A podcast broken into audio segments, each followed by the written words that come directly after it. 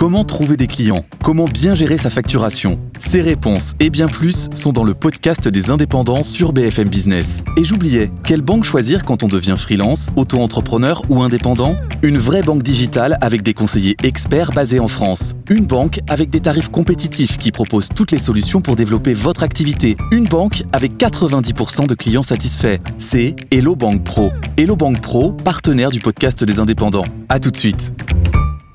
BFM Business présente Tous les jours, j'entends quoi? De nouvelles solutions, de nouvelles entreprises, de nouvelles levées de fonds. Mais c'est extraordinaire. Mais vous avez Il y a un vrai souci, Mais il faut créer de l'emploi. Je suis assez d'accord avec euh, ce qui a été dit. Il suffit d'écouter BFM Business. Voilà, magnifique. Audrey Tcherkov, Thomas Asportas, Good Evening Business.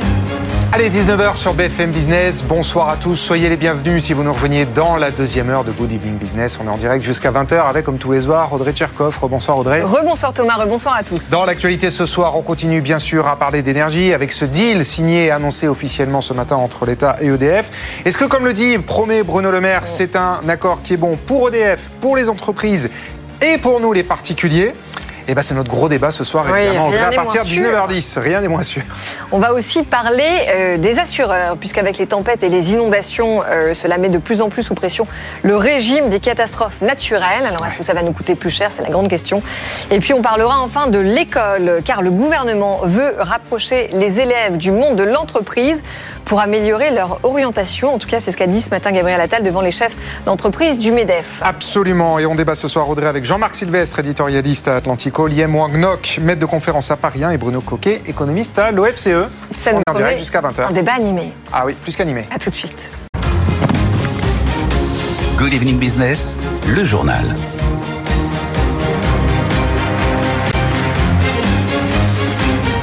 Et on commence donc avec cet accord officialisé ce matin entre l'État et EDF sur la future régulation des prix d'électricité. Un accord que Bruno Le Maire présente comme bon pour EDF, pour les entreprises et pour nous les particuliers. Écoutez le ministre de l'économie.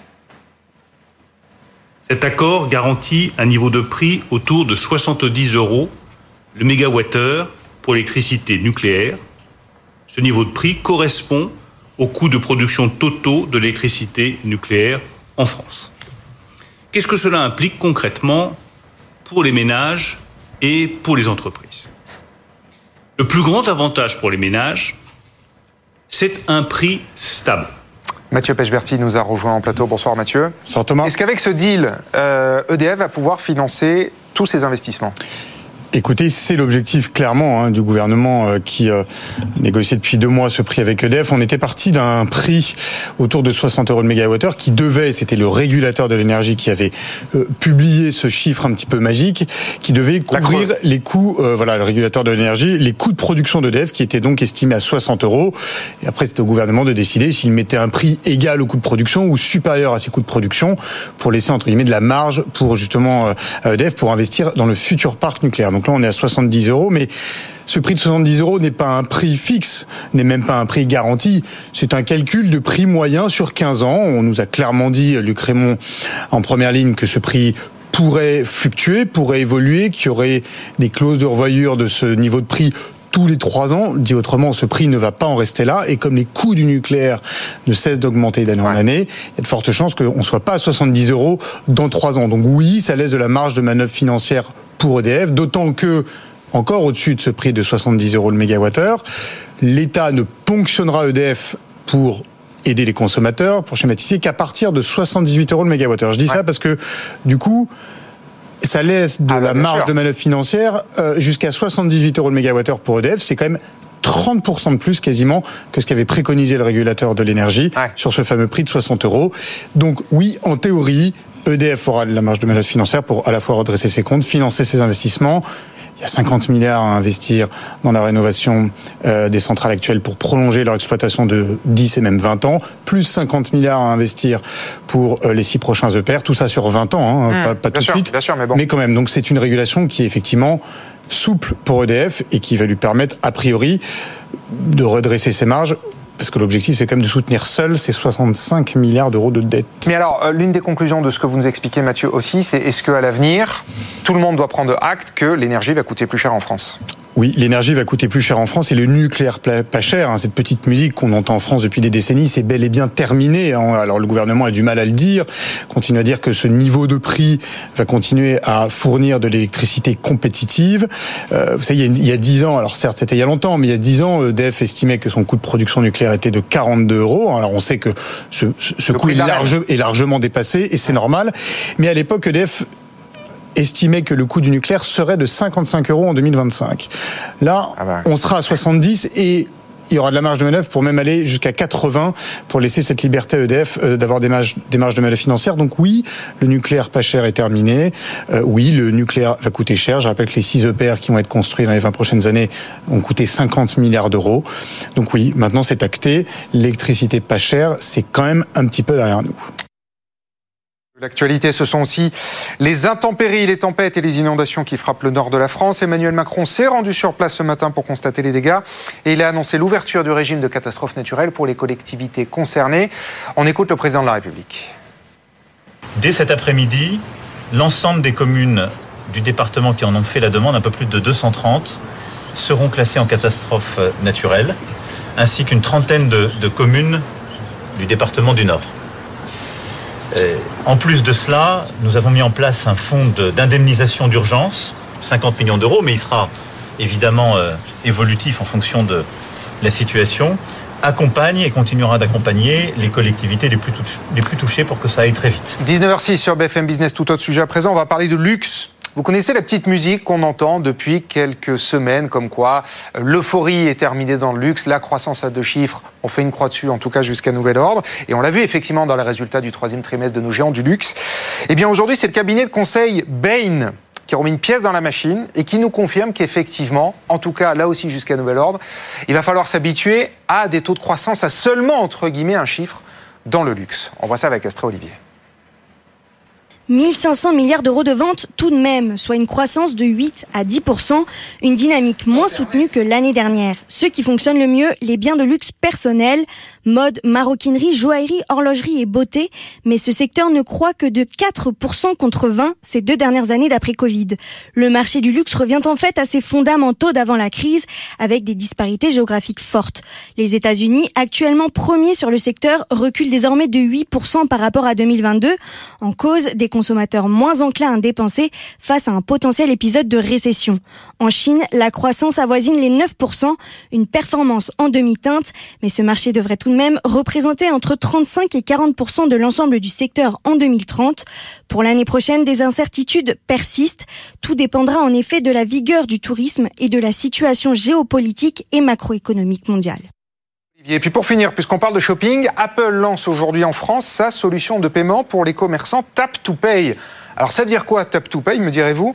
Ben, C'est très simple, ça veut dire que vous pourrez payer directement dorénavant sur l'iPhone du commerçant qui se transforme en terminal de paiement. Eva Jaco.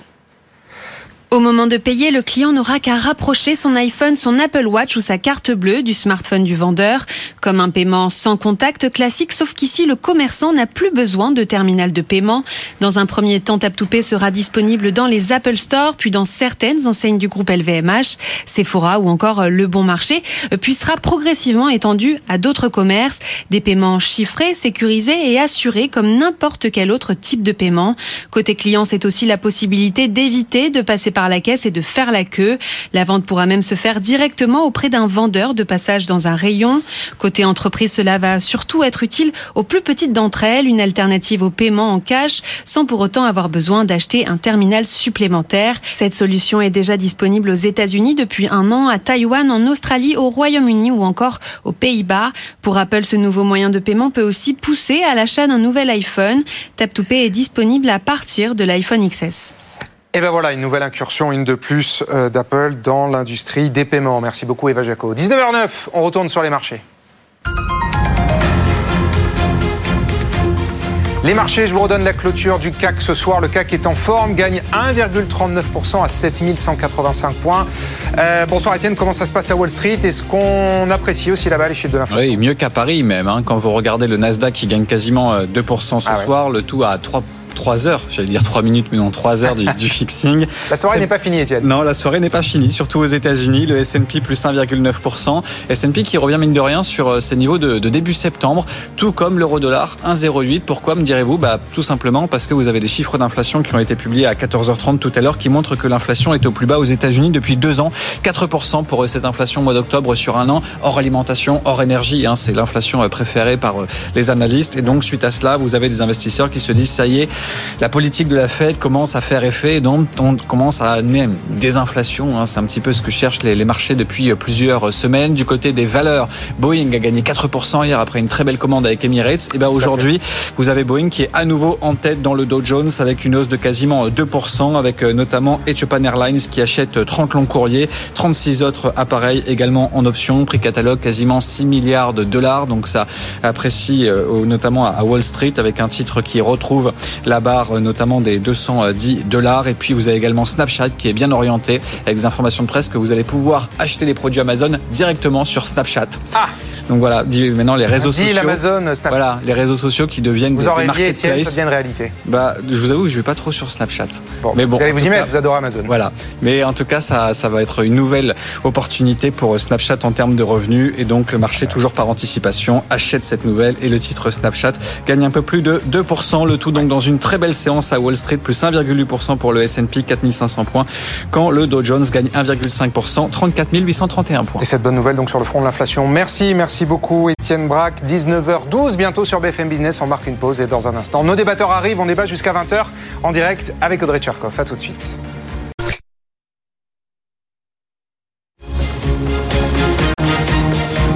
Good Evening Business, les experts du soir. 19h15 sur BFM Business. Nos experts ce soir pour débattre de l'actualité économique. Jean-Marc Sylvestre, éditorialiste à Atlantico. Bonsoir. Lim Wang Nok, maître de conférence à Paris 1 et Bruno Coquet, économiste à l'OFCE. Bonsoir messieurs. Donc on commence avec évidemment cet accord qui a été annoncé officiellement ce matin entre l'État et EDF sur la future régulation du marché de l'électricité en France. Les négociations ont été difficiles, en tout cas c'est ce que Bruno Le Maire euh, a semblé dire, mais euh, il garantit que c'est un bon deal pour EDF. Écoutez. Bruno Le Maire. Bon, euh, Bruno Le Maire qui en tout cas s'engage à ce que les prix soient stables. Thomas Asportas pour- donc. Oui, voilà, je me la lance dans une imitation de Bruno Le Maire. Je ne sais pas si c'est convaincant, mais pour résumer ce qu'il a annoncé ce matin, c'est qu'effectivement les prix seraient euh, stables, notamment pour euh, les consommateurs. Euh, est-ce que pour vous, avec cette réforme, on va rentrer dans le détail évidemment, mais est-ce que l'État a fait le job? Est-ce que, on on va commencer du point de vue EDF, est-ce qu'il a garanti l'avenir d'EDF dans les années et décennies à venir? Bruno Coquet. Sur le papier, ça marche. C'est-à-dire, voilà, on a un prix pivot. euh, et puis, euh, si euh, le prix de marché passe au-dessus du prix pivot, ben, on prend l'argent à EDF, puisqu'il gagne trop d'argent. Et puis, en dessous, on fait le contraire. On, on prend de l'argent aux consommateurs pour le donner à EDF. Comme ça que je comprends les choses. Après ça, c'est euh, extrêmement compliqué. Je comprends que, euh, alors du coup, il faut revenir à un truc simple. Euh, C'est quand même l'État des deux côtés de la table. EDF, c'est 100% euh, l'État. J'imagine qu'on a bien prévu l'offre et la demande, et donc le prix, et donc que tout ça va s'équilibrer harmonieusement. Euh, je doute pas que c'est ce qui a été fait dans les dossiers qui étaient sur la table. Après, euh, le réel, quand même, je demande un petit peu à voir. C'est très beau quand même sur le papier. Oui, alors parce que d'un côté, en effet, euh, on comprend que cette nouvelle organisation, elle va permettre enfin euh, finalement de déconnecter les prix de l'électricité de ceux du gaz et de s'émanciper de certaines failles du mécanisme de l'arène. Mais en réalité, quand on regarde le prix de 70 euros, c'est le prix moyen. Mais ça pourra aller jusqu'à 110 euros. Donc on parle de variations de coûts très importantes qui vont faire que, in fine, on va payer l'électricité plus cher. Lim. On a anticipé ici euh, un dispositif qui s'appelle les contrats euh, de différence, contrats pour différence, qui ont été qui ont été euh, négociés il y a quelques semaines en intergouvernemental entre la fait, France ouais. et l'Allemagne, et ça doit faire l'objet euh, après euh, une codécision avec le Parlement européen euh, d'une législation qui qui va permettre en vérité aux États de déroger au prix du marché actuel de l'électricité, puisque s'ils passent des contrats de long terme avec leurs fournisseurs, on va pouvoir quasiment administrer les, des, prix, puisqu'il s'agit de mettre en place des fourchettes de prix. Euh, entre lesquels les prix vont pouvoir fluctuer et euh, comme euh, vous l'avez souligné, au-delà, eh bien, ça sera mis dans le pot commun pour pouvoir financer des dispositifs type bouclier tarifaire. et en contrepartie, il y a des aides d'État hein, dans ce dispositif. L'État va pouvoir aider euh, ces, euh, euh, centrales existantes à pouvoir se maintenir en l'état. Donc ça va permettre à la France notamment de... Alors attendez, parce que à, quelle hauteur en termes d'aide? Oui, parce je, que je, fais référence au CFD, au contrat pour différence. Dans ces, dans ces contrats, il y a deux volets. Il y a le volet nouveau régime d'aide d'État pour permettre aux États d'entretenir le, parc nucléaire existant, mmh. et c'est ce qu'a obtenu la France par rapport à l'Allemagne, et que l'Allemagne ne voulait ça, pas. De toute façon, c'était prévu. Au départ. Ça, c'est dans le nouveau dispositif. Donc on, va anticiper tout ça. Mhm. Et la négociation avec EDF, c'est le prémisse de ça. C'est pas encore les contrats de différence, mais quand on voit la fourchette de prix entre 70, entre 70 euh, et 110 on a un peu une idée de ce que sera la, fourchette correspondante et que ne, correspondante et que ne remettra pas en cause Bruxelles, parce que Bruxelles pouvait remettre en cause euh, si ça oui, oui, oui, du marché de l'électricité. Donc, euh, moi je dis c'est c'est une bonne chose que la France ait réussi à négocier ça. C'est deux choses, hein. le, fait qu'on puisse déroger, euh, on puisse entretenir notre parc nucléaire et le, fait qu'on puisse déroger au, marché actuel de l'électricité qui, comme vous l'avez dit, indexe indexer le, le, prix de l'électricité sur le prix de l'électricité fabriquée avec, avec du gaz. Et euh, là, comme on remet euh, en état nos centrales, on va pouvoir avoir des, coûts de production plus bas que, que les Allemands et pouvoir euh, pratiquer des prix au plus près de nos coûts de production. Alors après, Reste à trouver la. Alors, sachant que le coût de production, Lim, je précise juste pour les auditeurs, c'est 60 euros hein, du mégawattheure pour. Voilà, reste à définir la, la, bonne fourchette parce que. Alors, la reine, c'était encore autre chose. La reine, c'était un dispositif un peu aberrant à mon sens, sur complètement un marché, aberrant. Euh. Sur un marché de l'électricité qui est un monopole naturel, en vérité, euh, si euh, la France était indépendante.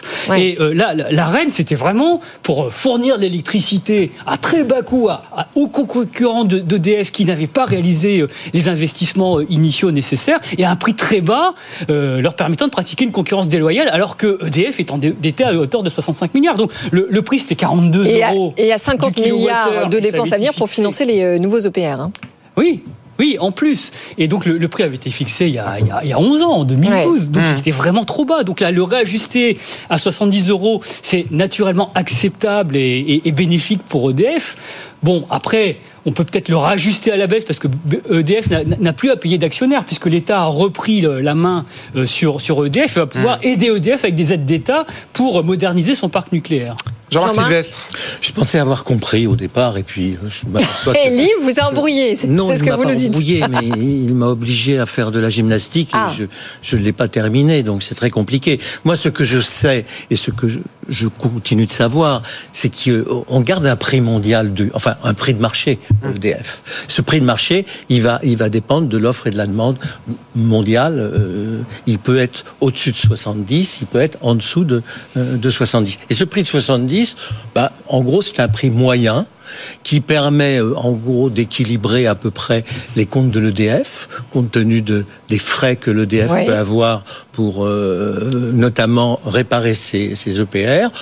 Peut-être que ça ne suffira pas pour euh, entretenir et, créer le nouveau parc euh, de, de PR. Les six nouveaux EPR. E remettre au, pot. Mais globalement. Ça, c'est 50 milliards, hein, les six nouveaux EPR. Entre 25 et 50. Oui, mais attendez, Jean-Marc, parce que là, vous vous concentrez sur 70 euros. C'est qu'on a un prix qui va être fixé, garanti pour le consommateur de à 70, 70 euh, euros le mégawattheure.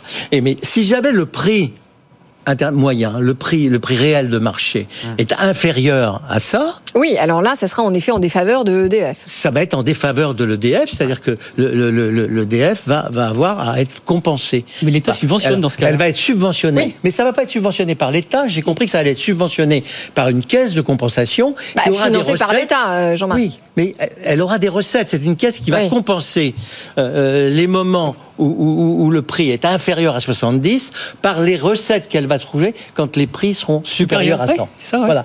Donc c'est c'est c'est c'est. Donc, vous avez gagnant-gagnant. compris la même chose. somme- C'est à somme nulle tout ça. Donc il n'y a pas de- il a pas de dépenses supplémentaires de l'État.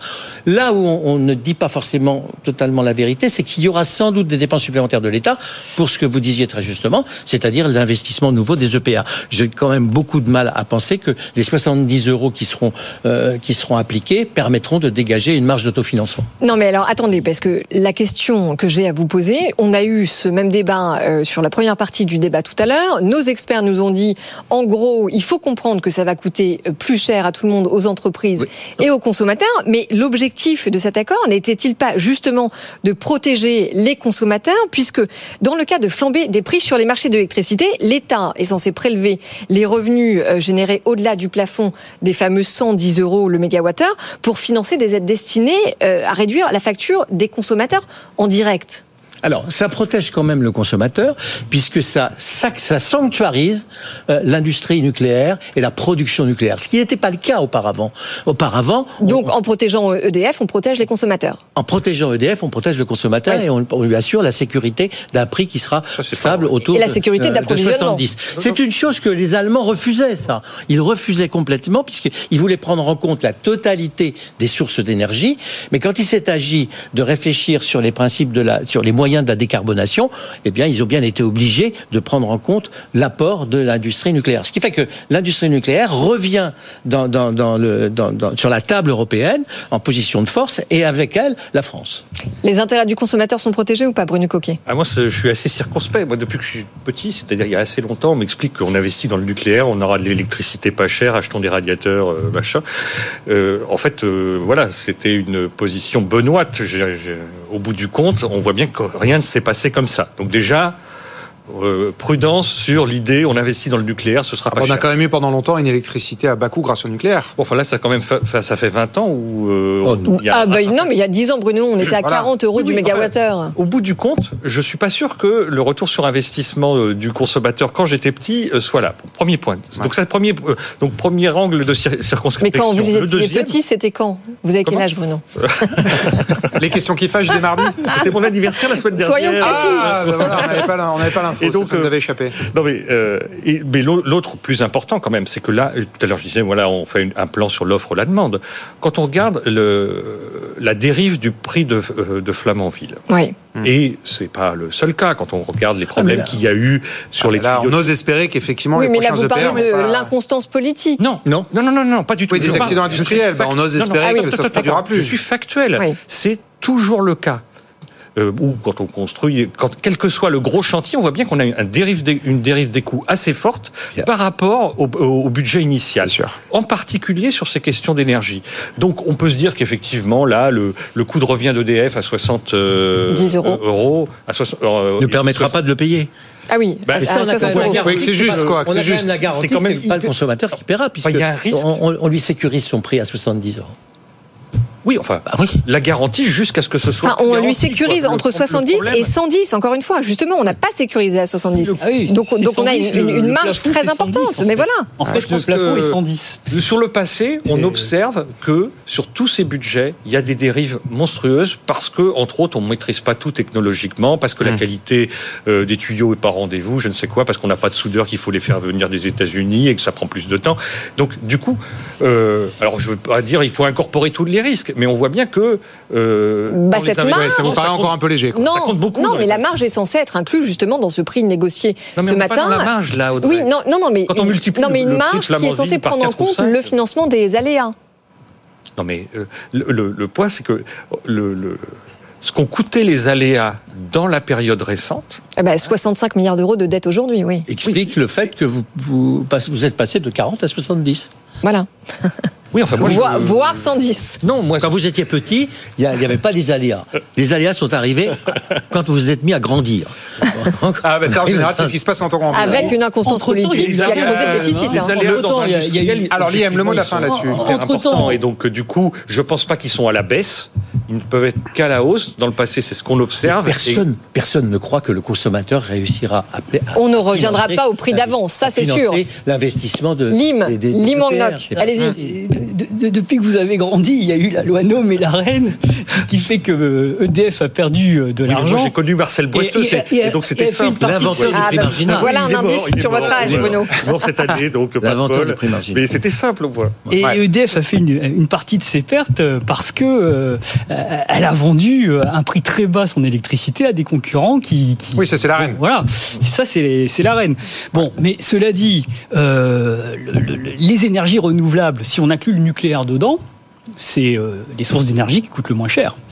Et sur lesquelles on gagnerait Bien sûr, effectivement à bien investir. sûr. Et tant que mais ça, dis pas le contraire, on n'a pas mis des éoliennes, des barrages euh, et des, du photovoltaïque partout, le nucléaire, il est nécessaire. Je- Et donc, euh, vous mettez tout ça ensemble. Si on n'avait pas eu à indexer le, le- le prix de l'électricité sur le prix du marché européen, où c'est l'électricité allemande. C'est sûr, c'est sûr. Bon, voilà. Euh, Non, mais on- oui. on n'aurait pas eu ça. Et Mm. on aurait même pu, si on avait été indépendant euh, en 2022, si on avait maintenu nos centrales euh, euh, comme En il fallait, Mmh. on aurait même pu faire comme les Espagnols et les Portugais, demander une sortie Oh, c'était provisoire. oh, Ah c'était bah. plus compliqué, Lynn. Oui, Ah, c'était pour des mais raisons ils ont obtenu la peu- dérogation. Ouais, mais c'est C'est- sur ouais, le ouais, même argument, on Là, aurait c'est pu compliqué de refaire faire. le film quand même. Compliqué, On aurait pu c'est- dit, non, mais parce que là, on le se concentre beaucoup sur Le la fin, c'est que le, compromis obtenu à Bruxelles, c'est quand même une façon d'obtenir une possible sortie de- du prix du marché européen par des contrats de long Oui, terme. oui, bien sûr. Non, mais Et là, on y est, moi, en je- effet. Je trouve que la France a très bien Non, négocié. mais là, parce que là, on a beaucoup parlé du passé. Si on se concentre sur l'avenir, je vous signale aussi que la réindustrialisation de la France, elle passe par un prix de l'énergie et de l'électricité pas cher, parce que aux États-Unis, l'administration Biden, non seulement elle donne des subventions aux entreprises qui viennent s'installer sur leur territoire, mais en plus de ça, elle donne euh, des, des prix de l'électricité qui sont très abordables. Et si on veut être compétitif, ça passe aussi par une compétitivité des prix de l'énergie. Bon, un deal a été trouvé ce matin, mais on est loin d'en avoir fini avec cette nouvelle régulation des prix de l'électricité. Ce sera le mot de la fin de là-dessus. 19h30, je vous redonne les principaux titres de l'actu. BFM Business présente Good Evening Business, les experts du soir. 19h34 sur BFM Business, la deuxième mi-temps des experts du soir avec ce soir Jean-Marc Sylvestre, Liem Nwang et Bruno Coquet. Euh, on parle maintenant, c'est l'actualité, on en parlait dans le journal, on parle maintenant des tempêtes et des inondations qui frappent le nord de la France. Euh, le président de la République était sur place ce matin pour constater les dégâts. Il a déclaré l'état de catastrophe naturelle pour toutes les collectivités euh, concernées et qui l'ont demandé, sauf que, Audrey, le déficit euh, du régime de catastrophe naturelle existe depuis 2015. Oui. L'an dernier, ces catastrophes naturelles, euh, juste l'an dernier en France, hein, c'était 10 milliards d'euros. Euh, très clairement, on est en droit de se demander si avec le, le- le réchauffement climatique et le dérèglement climatique, la question de l'assurance en France est une bombe à retardement. Absolument. Alors surtout que en réalité, ce qui est très alarmant, c'est de regarder l'évolution des chiffres, parce que sur la période 2010-2015, les risques climatiques c'était environ 2 milliards d'euros par an. 2016-2021, on double, on passe à 4. Et vous venez de le dire Thomas, 2022, on fait plus que doubler, on passe à 10 milliards d'euros. Et ce qui se passe aujourd'hui, c'est qu'un monde euh, qui subit des, catastrophes naturelles à répétition, comme c'est le cas aujourd'hui en France, mais partout dans le monde, les compagnies d'assurance ne savent plus assurer. Et c'est pour ça qu'il y en a de plus en plus qui sont enclines à fuir les territoires à risque ou alors à faire exploser le montant de leurs primes. Alors est-ce que c'est ça l'avenir des assurances qui explosent euh, en termes de prix? Les Je voudrais, vo- voudrais- Jean-Marc. je voudrais revenir sur ce, la présentation que vous avez faite de la euh, de, de, de l'information, De l'évolution des prix, de l'évolution du Enfin, des- montant des- des, catastrophes naturelles, avec euh, leur multiplication et leur Vous allez aggravation. me dire que c'est trop pessimiste. Euh, je, non, je ne crois Ah. pas que ce soit euh, euh, ce soit l'explication euh, qui, qui, qui, qui, tienne, parce que ce qui fait que les que ces risques-là s- sont de plus en plus graves monétairement, c'est Bah oui. évident, c'est que les actifs qui ont été détruits par les catastrophes sont de plus en plus chers. C'est-à-dire que l'immobilier est de plus en plus cher. Il a euh, plus au moins doublé dans la période. Non, mais c'est est. pas qu'une question d'inflation, Jean-Marc. C'est une avez- question de volume de, de catastrophes naturelles. c'est pas une question de volume de catastrophes naturelles. Bah, il y en a c'est de une plus en question plus. de volume de dégâts. C'est-à-dire que vous avez des régions entières qui sont soumises à des dégâts, alors qu'il y avait autrefois des tempêtes qui, qui, qui, qui ne faisaient pas de dégâts puisqu'il n'y avait pas d'habitation, où il n'y avait pas de, il n'y avait pas d'industrialisation, il n'y avait pas d'urbanisation. 2010-2015, on est quand même dans une période très euh, urbanisée et très Eh ben, Entre industrialisée. 2010 Attendez. et 2015 et aujourd'hui, regardez ce qu'a fait le prix de l'immobilier. Regardez ce qu'ont fait le prix des actifs de production et qui ont été détruits. Ils ont au moins plus que doublé. Oui, Non, mais, mais- non, mais le réchauffement ça, climatique prend, prend de plus en plus euh, d'ampleur. La journée du 5 Non, mais juillet que vous mettiez a été sur la plus chaude du- du- jamais enregistrée dans le monde. Je veux bien, mais, mais, mais c'est une catastrophe naturelle comme il y en a toujours eu depuis la nuit des temps. Il y en a peut-être un tout petit peu plus euh, depuis. Alors là, attendez, vous êtes en plein négationniste, euh, négationnisme, Jean-Marc. Franchement. Bah, pardon. Non, ce que je veux dire, ce que je veux dire, Non, je suis pas un expert de la météo, pardon, mais il me semble quand même qu'effectivement, en ce moment, on a quand même plus de catastrophes naturelles qu'avant, non? On a des catastrophes naturelles qui coûtent plus cher qu'avant. Non, il y a les deux. C'est-à-dire qu'effectivement, ça coûte plus cher, comme vous l'avez expliqué, mais aussi, Écoutez, comme moi, le dit j'ai Audrey, j'ai- enfin, j'ai vécu je- des je grandes pas, temps- hein, Moi, moi qui, qui- quand J'ai quand même l'impression qu'on a un peu plus de tempêtes, d'inondations, de glissements de terrain, d'incendies, de bon, non, pas je. Jean-Marc. Qu'avant. Jean-Marc. Je- encore une Aujourd'hui, fois, je fais pas on de la a- météo, mais j'ai on l'impression. On a, des feux, des inondations, des sécheresses qui sont d'une ampleur inédite. Et ça s'aggrave année après année. Et ce n'est pas moi qui le dis, ce sont les experts notamment du GIEC et pas que.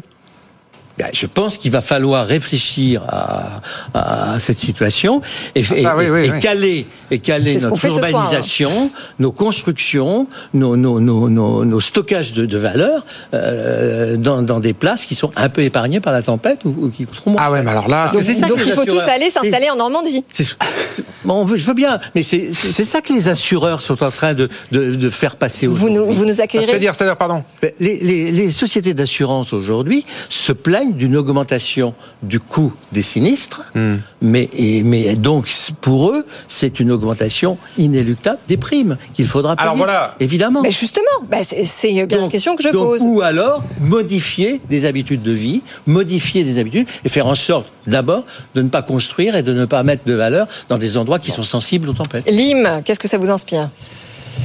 Bon, Je n'ai que Ben, ça m'inspire que euh, si euh, la solution passe par le marché, le marché ne peut pas tout en l'occurrence, puisque dans ce cas-là, il faut, il faut augmenter euh, les primes à un niveau tel que les ménages ne pourront pas suivre. Ouais. Et donc, et, et les euh, entreprises non plus, par les ailleurs. entreprises encore moins. Euh, et donc euh, l'autre solution, c'est que euh, l'État stratège y mette son nez. Je vois c'est pas d'autre solution. Et vous pensez Et que donc il faut faire, il faut faire soit de la il faut, il faut faire de la prévention. Non, mais le financement Ah, mais va ça rejoint ce que vous dites, Jean-Marc. C'est ce que vous dites, ça rejoint ce que Il vous faut dites, faire de la Jean-Marc, la prévention et Ouais. il faut faire de la, réparation le cas échéant. Et, et s'agissant des compagnies d'assurance, euh, bon, je suis pas très fan de la responsabilité sociale des entreprises, mais qu'elles elles commencent à placer leurs fonds dans les entreprises qui font un peu de, responsabilité sociale des, des entreprises. Alors sur la prévention, très concrètement, euh, et sur le, la réparation, euh, si on socialise un petit peu euh, les frais, il y a, on, on- on a deux instruments euh, en France qui sont euh, premièrement le, le fonds euh, de prévention des risques naturels majeurs, Oui. le fameux fonds Barnier, qui est abondé par, euh, par l'impôt, donc par la solidarité nationale, qui est doté de 200 millions et euh, qui permet euh, aux entreprises, aux particuliers et aux collectivités euh, territoriales euh, de financer d'éventuels investissements euh, pour prévenir euh, les, les inondations là où euh, il y, a, il y a des zones à Des risque. risques, mais oui. Là, là, là, là, Ouais. c'est- c'est l'investissement qu'il faut qu'il faut faire euh, assez euh, assez rapidement et il faudrait peut-être euh, abonder ce fonds euh, qu'on peut accroître tous- tous les ans par la loi de finances. Parce que 200 millions, c'est quand même pas grand chose. Non, c'est clair. Mais euh, je crois, pardonnez-moi, Après- le marché qui a beaucoup de qualité, il n'autorise pas non plus à construire n'importe quoi, n'importe où. Lorsque vous êtes dans une zone mais il y a- à tremblement y a- il y a de des terre, plans d'urbanisation dont, les maires, respecter- dont les maires sont maîtres. hein. donc là-dessus, vous pouvez pas faire n'importe enfin, quoi bon, non plus. euh. Non, mais peut-être, mais il faut quand même, faut quand même le savoir. Enfin, on euh, a des régions qui n'étaient pas à risque hier et qui le sont Voilà. aujourd'hui, euh, Jean-Marc, si et qui le les seront régions encore qui plus n'étaient demain. pas à risque hier n'étaient pas des régions construites, urbanisées et. et- oui, mais alors qu'est-ce qui, qu'est-ce qui nous attend? Parce qu'aujourd'hui, on- Voilà. en, en France, on a quand même ce débat sur l'assurabilité des biens qui est en train de monter. Est-ce que euh, il va arriver en France, qui arrive déjà dans certaines régions aux États-Unis, je pense à la Floride, où depuis quelques années, il y a une explosion du coût euh, des assurances habitation avec des primes d'assurance qui ont triplé. Bruno Coquet. Ben, des- première remarque déjà, euh, euh, en 2023, euh, moi je partage l'idée qu'effectivement il y a des risques climatiques beaucoup plus importants, etc. Mais Ah. les- le cours des compagnies d'assurance en bourse n'a pas baissé. C'est vrai, c'est vrai. Voire il a augmenté pour des compagnies importantes. Oui, on a quand même des, comptes- les- des rassureurs, notamment, on a des comptes qui se dégradent. hein. Oui, bon. C'est. Alors après, euh, je dis pas qu'il n'y a pas de problème. Ouais. Euh, Est-ce qu'on s'est assuré des risques plus fréquents?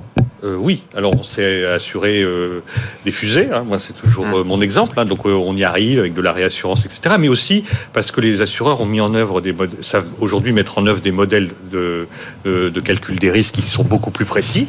Et donc du coup, on- il y a quand même un, un petit matelas de ce côté-là.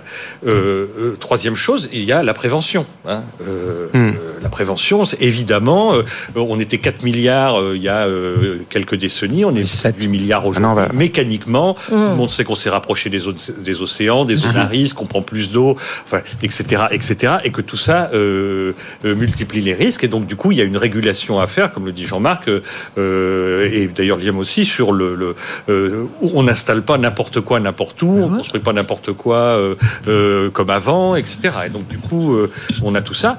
Euh, par ailleurs, l'argument euh, de Jean-Marc joue aussi. Hein, Lequel le- L'argument infl- inflationniste, c'est-à-dire que ce qui, euh, comme on est plus exposé, euh, fatalement, euh, et que le prix des actifs il a augmenté, fatalement il y a une partie de ce surcoût, euh, alors euh, pas tout le surcoût, mais peut-être, je sais pas, j'ai pas fait le calcul, mais peut-être 20 ou 25 qui qui est juste un, on peut pas euh, euh, on a, on a oublié ça pendant des, des Oui, années. dans le dans le Pas-de-Calais, c'est pas la même bulle qu'à Paris, hein. Il fallait Oui, oui, c'est calculer des valeurs réelles, quoi. Et donc, du coup, en termes de valeurs réelles, le, c'est pas aussi euh, important, même si ça reste très important et qu'il faut faire quelque chose. Voilà. Jean-Marc Vous avez C'est un entendu. tout petit exemple. Jean-Marc, vous avez un exemple, récent. oui. Le, le tremblement de terre au Maroc. A Oui, oui. très très important. Oui. Aussi important que celui qui avait détruit Agadir dans les années 60 ou 60. Euh, c'est un, tremblement de terre qui, dans la plupart des, des grandes villes, notamment Marrakech, n'a pratiquement pas fait de dégâts importants. Pourquoi?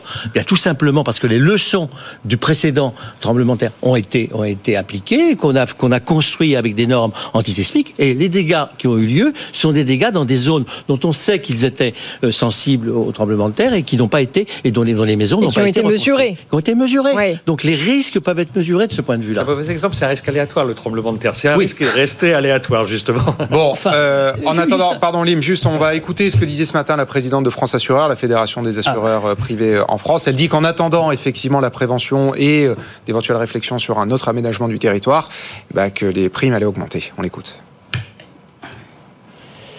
C'est sûr.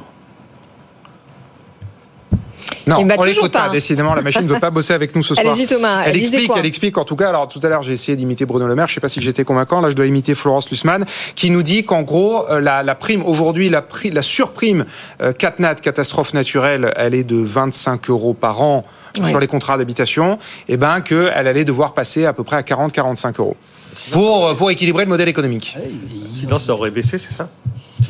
Dans le, le poisson variante, euh, je pense pas qu'il était dans le tuyau que les assurances euh, allaient baisser. Ça baisse jamais. enfin, de- de- Hmm. Non, non, non, non, mais évidemment, non, mais voilà, Ça de, va de- de préparer, les- de prévu, préparer les esprits à une nouvelle donne climatique qui fait, qui va peut-être engendrer euh, Lim. une nouvelle donne économique réponse. autour de l'assurance. Ça va continuer parce que si vous prenez le, le- le- le- le deuxième euh, euh, instrument dont on dispose pour socialiser un petit peu les, les choses, Ouais. c'est la, la caisse centrale de, de réassurance. Oui. Il bénéficie d'une garantie d'État. Et euh, bon, les rapports qu'elle a, qu'elle a commis récemment montrent que euh, la facture du, du fonds euh, catastrophe nat- naturelle va, va augmenter de 60% d'ici 2050. Donc, euh, on, on sait, on sait exactement à quoi s'attendre. Et euh, Oui, et puis avec, je vous signale aussi qu'il y a des compagnies d'assurance, alors plutôt aux États-Unis pour le moment, je pense à State Farm, qui est l'une des plus importantes compagnies d'assurance américaines, qui a annoncé en mai dernier qu'elle allait arrêter de vendre de nouvelles polices d'habitation en Californie. Donc, Ouais. parce que, et, et on a reçu euh, d'ailleurs des grands patrons euh, qui dirigent des compagnies d'assurance françaises sur ce plateau, qui nous ont dit un monde à plus de 2,5 degrés de réchauffement climatique, on ne s'est pas assuré. Et, et là, concrètement, sur le risque inondation, c'est 370 millions en plus tous les ans hein, qu'il Ouais. va falloir mettre, Ouais. d'après leur, leur chiffrage. Bon, euh, que pour l'inondation. ouais. Donc, euh, donc euh, très clairement, là, on voit bien qu'on n'a pas les réponses autour de la table. Et tout récemment, alors là, c'était pas un risque climatique, c'était un risque sanitaire. On a eu la preuve que l'assurance n'a pas trouvé de modèle économique. On a essayé de trouver sur le modèle du régime CatNat, catastrophe naturelle, une assurance pandémie. On Ouais. n'est pas arrivé. On l'a pas trouvé. Donc, on- est-ce qu'on est en train de toucher Non, du non, doigt les limites on de n'a- On n'a pas l'assurance trouvé, sauf que ce sont les États qui sont, qui sont devenus les assureurs en dernier recours. Non, mais justement, pour éviter ça, Ah ben, vous euh, voyez que la, que la participation justement. des gouvernements, elle, elle- elle Oui, est, oui, elle est bien possible et elle est importante. Non, mais justement, Oui, pour évidemment. plus refaire un quoi qu'il en coûte, un, un- un- sur Ah le même euh, modèle que les 4 nat entre État, enfin pouvoir public, assureur et assureur, on n'y est pas arrivé. Oui, mais enfin, la, la- la crise sanitaire, c'est un cas euh, Exceptionnel. spécifique d'un choc, euh, euh, d'un- météore qui arrive, qui tape à un endroit. Et effectivement, Oui, enfin, le- personne le- ne sait si ça va pas se reproduire, malheureusement. Donc, Oui, c'est légitime de se poser la question, de se dire, il faut pouvoir se couvrir contre ce genre de risque. si on pousse au bout le pas- raisonnement- enfin, on Non, espère ça, que ça n'arrivera plus jamais, mais qui le sait Non, ça, Si, si on pousse au bout le raisonnement, il faut dans ce cas-là créer une sécurité sociale climatique. Et donc euh, faire Ah, on a déjà ça du mal à financer par, la sécurité par sociale chaque, existante. Par chaque assuré Mais le Covid de n'est façon pas lié obligatoire ouais, avec une cotisation. climatique. Enfin, Non, non, non, mais c'est pas ce que vous c'est êtes en train de raconter là c'est C'est-. C'est- c'est- c'est un nouveau, c'est risque qui va Covid, nous toucher tous. On sait toujours pas. J'ai appris risque que d'après mon voisin, c'est un risque climatique, le Covid. Bah oui, le risque climatique, il nous touche tous. Non, moi, Bon. je- voilà, c'est un choc. Alors, Le- le euh, mot de la fin, Bruno. là-dessus, après on va parler de. Allez-y. Non, je pense que c'est pas du tout comparable le, le, le, le Covid ou, ou même un tremblement de terre sur une très grosse ville ou quelque chose comme ça. Évidemment, les assureurs peuvent pas couvrir ça. Ils peuvent pas supporter un risque de cette nature ponctuel à un endroit euh, non oui, on, es- oui. on espère. Là, on est dans le cadre d'un niveau qui monte globalement. Hmm. Et donc, du coup, la question est à court terme, effectivement, on augmente les prix, et puis après, voir comment on limite les risques ou on les adapte à ce nouveau niveau global qui concerne tout le monde, Il a etc. totalement raison. On sait que le niveau de Jean-Marc, l'eau va on- on monter dans certaines régions. Je, par exemple, aux Maldives, mais je ne comprends pas qu'on continue d'autoriser des investisseurs à créer des hôtels aux Ouais, Maldives. bien sûr, bien sûr. Oui, non, mais absolument, on est d'accord Bon. là-dessus. faut être sérieux. Comment Ils sont peut-être pas assurés. Fort probablement.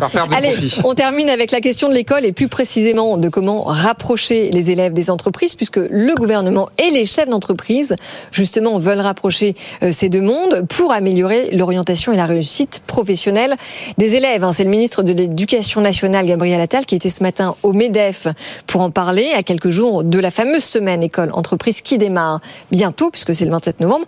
Alors, est-ce qu'on dit ce soir sur ce plateau que finalement mieux faire connaître les entreprises aux élèves, c'est un euh, sujet fondamental pour notre économie La parole aux économistes. Lim. Bah, il y a- Ah bah oui, ça c'est ça fait partie de la culture générale que de savoir euh, quelle est euh, la nature du monde économique dans lequel nous vivons. Donc moi je suis favorable à l'enseignement d'économie dans tout son pluralisme dès le lycée. Mais cela dit, sur le, le- le sujet de, de fond qu'on traite aujourd'hui, euh, on a un instrument qui marche relativement bien, qui sont les contrats d'apprentissage. Euh, Et qui euh, permettent très précisément Oui, mais ça c'est plus tard. C'est formations plus, tard. C'est plus tard. ça. C'est professionnalisées. pas pour apprendre à lire, hein. Non, non, mais C'est pour apprendre à lire et à compter. moi, je vous parle des instruments concrets. C'est- c'est- c'est à partir de quand que l'on se pose le problème de l'insertion des jeunes dans le monde du travail. C'est- C'est c'est dès avant euh, le bac pour ceux qui Oui, sont oui, dans, oui. dans des formations euh, ultra courtes, professionnalisées, euh, type CAP, BEP. Et donc là, la- l'apprentissage, ça marche pas mal. Encore faut-il beaucoup mieux Ah bah, ça marche très bien, les- on a un spécialiste sur le plateau. Et puis ensuite, euh, dans des formations plus qualifiantes, euh, à bac plus 2, bac plus 3, euh, de- des Oui, étudiants oui. qui sortent de, de DUT, euh, par exemple, eh bien, il y a, ou ou même d'écoles d'ingénieurs, il y a des dispositifs Non, non, non, mais attendez, pardon, pardon, qui- Là, pas- le sujet, pas- là, le sujet, c'est on parle des jeunes, des Bah, je collégiens, des lycéens, pour qu'ils s'orientent bien justement après vers les formations que vous Avec orientez. des mesures concrètes annoncées par le gouvernement. Jean-Marc, vous Moi, allez, crois que- vous si, allez si. nous dire, est-ce que ce sont des mesures fondamentales ou pas?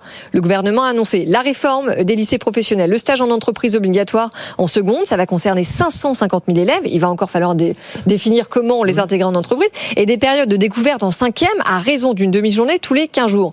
Mesures fondamentales ou pas? Oui, tout ça c'est très bien. Ça rappelle d'ailleurs ce qui s'est passé dans un dans un des d'une des composantes de l'éducation nationale qui n'est pas gérée par l'éducation nationale mais par le ministère de l'Agriculture, c'est l'enseignement agricole. L'enseignement agricole est un exemple mondial aujourd'hui. Sa performance, son efficacité française. Vous avez, ça commence à la petite école, ça va jusqu'au collège, au lycée et aux é- et, et aux écoles d'a- d'a- d'agro, qui sont en lien total avec les organisations agricoles, en lien total avec les chambres d'agriculture, qui définissent les programmes, qui définissent les professeurs, qui définissent les, les- et, et- et ça fonctionne. Et ça fonctionne à tel point d'ailleurs que les, les produits qui sortent sont, comme disait Chirac au- autrefois, employables, utilisables. Oui, enfin, en cinquième, ça sert pas à grand chose. Efficace. Excusez-moi, en cinquième et au collège, envoyer les, les, les, les, les enfants en, stage en entreprise, ça je- sert à rien. Ce que je veux Dans dire. Ah, entreprises, je- veux bah, dire. dans les Je- cas où je- je suis pas je- d'accord avec regardez, ça. regardez, Pardonnez-moi. Si vous avez déjà mis, mis les, si vous avez déjà mis les pieds dans un stage en entreprise, Mais vous avez raison. euh, sachez que les jeunes Mais- que nous on envoie de, de l'université en entreprise, souvent c'est quand même des stages photocopie. Mais c'est pas le sujet. Bah alors, il faut que ça change. C'est pas le sujet. Bah, il faut que ça le change. sujet, le sujet, il c'est y a, qu'il il y a qu'au niveau de l'apprentissage C'est qu'il pas faut le un peu de sujet. choses intéressantes parce qu'il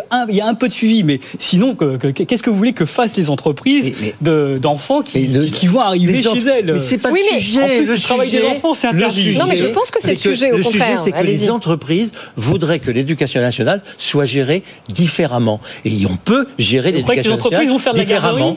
cinquième Il faut que les- l'éducation. Je vais Ça vous donner aucun sens. Je Autant crois- qu'ils apprennent à lire, à pourrait- écrire, à compter. Je crois qu'on pourrait. Ça, c'est dans déjà les- le- Je crois qu'on pourrait dans l'éducation nationale, un peu comme dans le système agricole, hein, parce qu'il existe ce système, hein, et il fonctionne. hein. Ah, vous Euh, iriez à la ferme en cinquième, vous? Oui, pourquoi pas Pourquoi pas Mais pourquoi au- pas au contraire, Au Lim, contraire, le plutôt j'y vais. possible. Bon, pourquoi pas Qu'est-ce que vous en savez? Enfin, franchement, non. Non, mais que surtout que- oui, arrêtez de sectaire comme ça. Ce que je veux dire, c'est que si on introduisait, je sais que ça va vous faire bondir. Faites vite, faites vite, parce qu'il reste pas beaucoup de temps. Dans le système d'éducation nationale, ça marcherait peut-être un peu mieux. Je vais vous donner un exemple. La région parisienne, où la concurrence avec le privé est très importante, les résultats sont meilleurs que dans le reste de la France. En Bretagne, où la concurrence est, très sévère avec l'enseignement catholique, l'enseignement public marche très bien, marche beaucoup mieux que dans le reste de la France. Donc si vous introduisez un peu de concurrence, c'est une émulation à la performance, c'est une émulation. Et puis vous pouvez vous inspirer de plein d'expériences.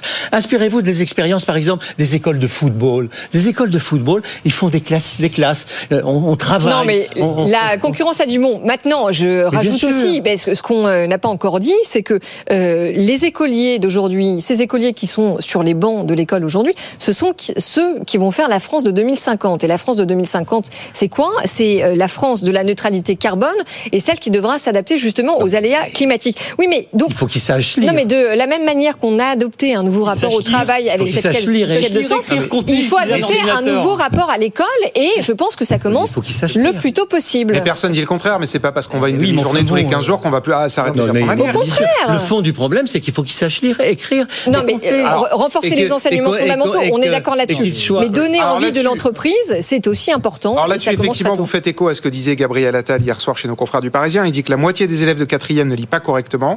et la moitié aussi ne maîtrise pas la résolution de problèmes. Oui, oui, oui, euh, mais les, enseignements fondamentaux, c'est- on connaît le problème. Bruno, Bruno Coquet. Moi, ce que j'ai compris, c'est faut- il y a un écueil à éviter, c'est la garderie au mois de juin puisqu'on a besoin des bâtiments pour faire passer le bac, et euh, on va pas transformer les entreprises en garderie parce qu'on sait pas quoi faire des enfants euh, qui ne passent pas le bac euh, à ce moment-là. Bon. Donc, euh, ce- euh, Bah, attendez, ça, ça ne concerne pas que le mois de juin, juin là, ce qui est, euh, ce qui est en mais cours. c'est un vrai- je crois que c'est un vrai c'est en sujet. juin, mais Donc, bon, après, la bref. cinquième, Bon, effectivement, c'est ça 15 de jours. côté. On suppose que ça n'existe pas. Ouais. Et euh, après, le côté positif, le modèle dans tout ça, fondamentalement, c'est les Pays-Bas. Les Pays-Bas, on voit Qu'est-ce qu'ils font? Ils ont augmenté leur taux d'emploi de manière considérable. Comment? En augmentant principalement le taux d'emploi des jeunes. Pourquoi? Parce que dès euh, l'équivalent de la quatrième, si ma mémoire est bonne, euh, ils euh, demandent aux jeunes de choisir leur voie professionnelle, avec des possibilités de passerelle et de retour ensuite, si c'est important, ont fait une très erreur. important. Ouais. Mais où, euh, ils- du coup, à partir de ce moment-là, ils peuvent commencer une alternance entre les, les savoirs euh, fondamentaux scolaires hein, et euh, pas des, un peu plus que des stages dans, dans une entreprise. C'est-à-dire, on les met pas forcément à la photocopie, on on n'effondre pas la, la productivité euh, des gens qui doivent euh, faire la garderie, mais euh, ils sont in- inclus dans un comment dans Dans- dans un projet un vrai d'entreprise, début d'expérience, ouais. Voilà, un vrai début d'expérience. Ouais. Et ça, ça a plein d'avantages. Donc, ça fait, fait monter le temps- taux d'emploi, ça professionnalise sans pour autant faire de l'apprentissage directement. Et euh, du coup, euh, ça, euh, comment, ça n'évacue pas le problème des, euh, des, des savoirs fondamentaux, puisque justement, l'entreprise peut s'apercevoir si les, les enfants euh, savent lire ou pas, euh, savent compter ou pas, et euh, donc du coup mettre l'accent là-dessus. Donc, il y a une espèce de, de, de conjonction de, de l'éducation euh, telle qu'on la connaît ici et de, des entreprises qui font Avec directement un retour sur exactement la de avec l'objectif d'enseigner la véritable entreprise aux jeunes générations, celle qui est à la fois créatrice de valeur économique, mais aussi de richesse humaine. Et encore une fois, il me semble que ça commence le plus tôt possible. Ce sera le mot de la fin. Merci. Malheureusement. Merci à tous. Et ben oui, oui, mais on aura l'occasion d'en reparler. On le disait, c'est le 27 novembre. C'est ça. école entreprise. Donc on fera des débats sur ce sujet absolument fondamental. Et on retient l'exemple des Pays-Bas que nous a donné ce soir Bruno Coquet. Merci à tous les trois. Bruno Coquet, donc économiste à l'OFCE. Lee Mangnok, maître de conférence à Paris 1. Jean-Marc Sylvestre, éditorialiste à Atlantico. Merci à vous, Audrey. Mais merci à vous, Thomas. Alors, la mauvaise nouvelle, c'est que c'est terminé. La bonne, c'est que euh, le débat est à retrouver et ça s'affiche sur vos écrans avec le QR code. Sinon, c'est bfmbusiness.com. Et l'autre bonne nouvelle, c'est qu'on se retrouve demain soir. Oui, et alors non, il y a deux autres bonnes nouvelles. C'est que, un, à 20h, Tech Co arrive avec François Sorel, toute l'actu de la tech jusqu'à 21h30. Et Guillaume Paul revient demain aussi. Exactement. Sur le gâteau. Euh, Il y a que des bonnes nouvelles quand vous regardez et écoutez BFM Business. Très bonne soirée à toutes et à tous. À demain. Good Evening Business. Actu, experts, débat et interview des grands acteurs de l'économie.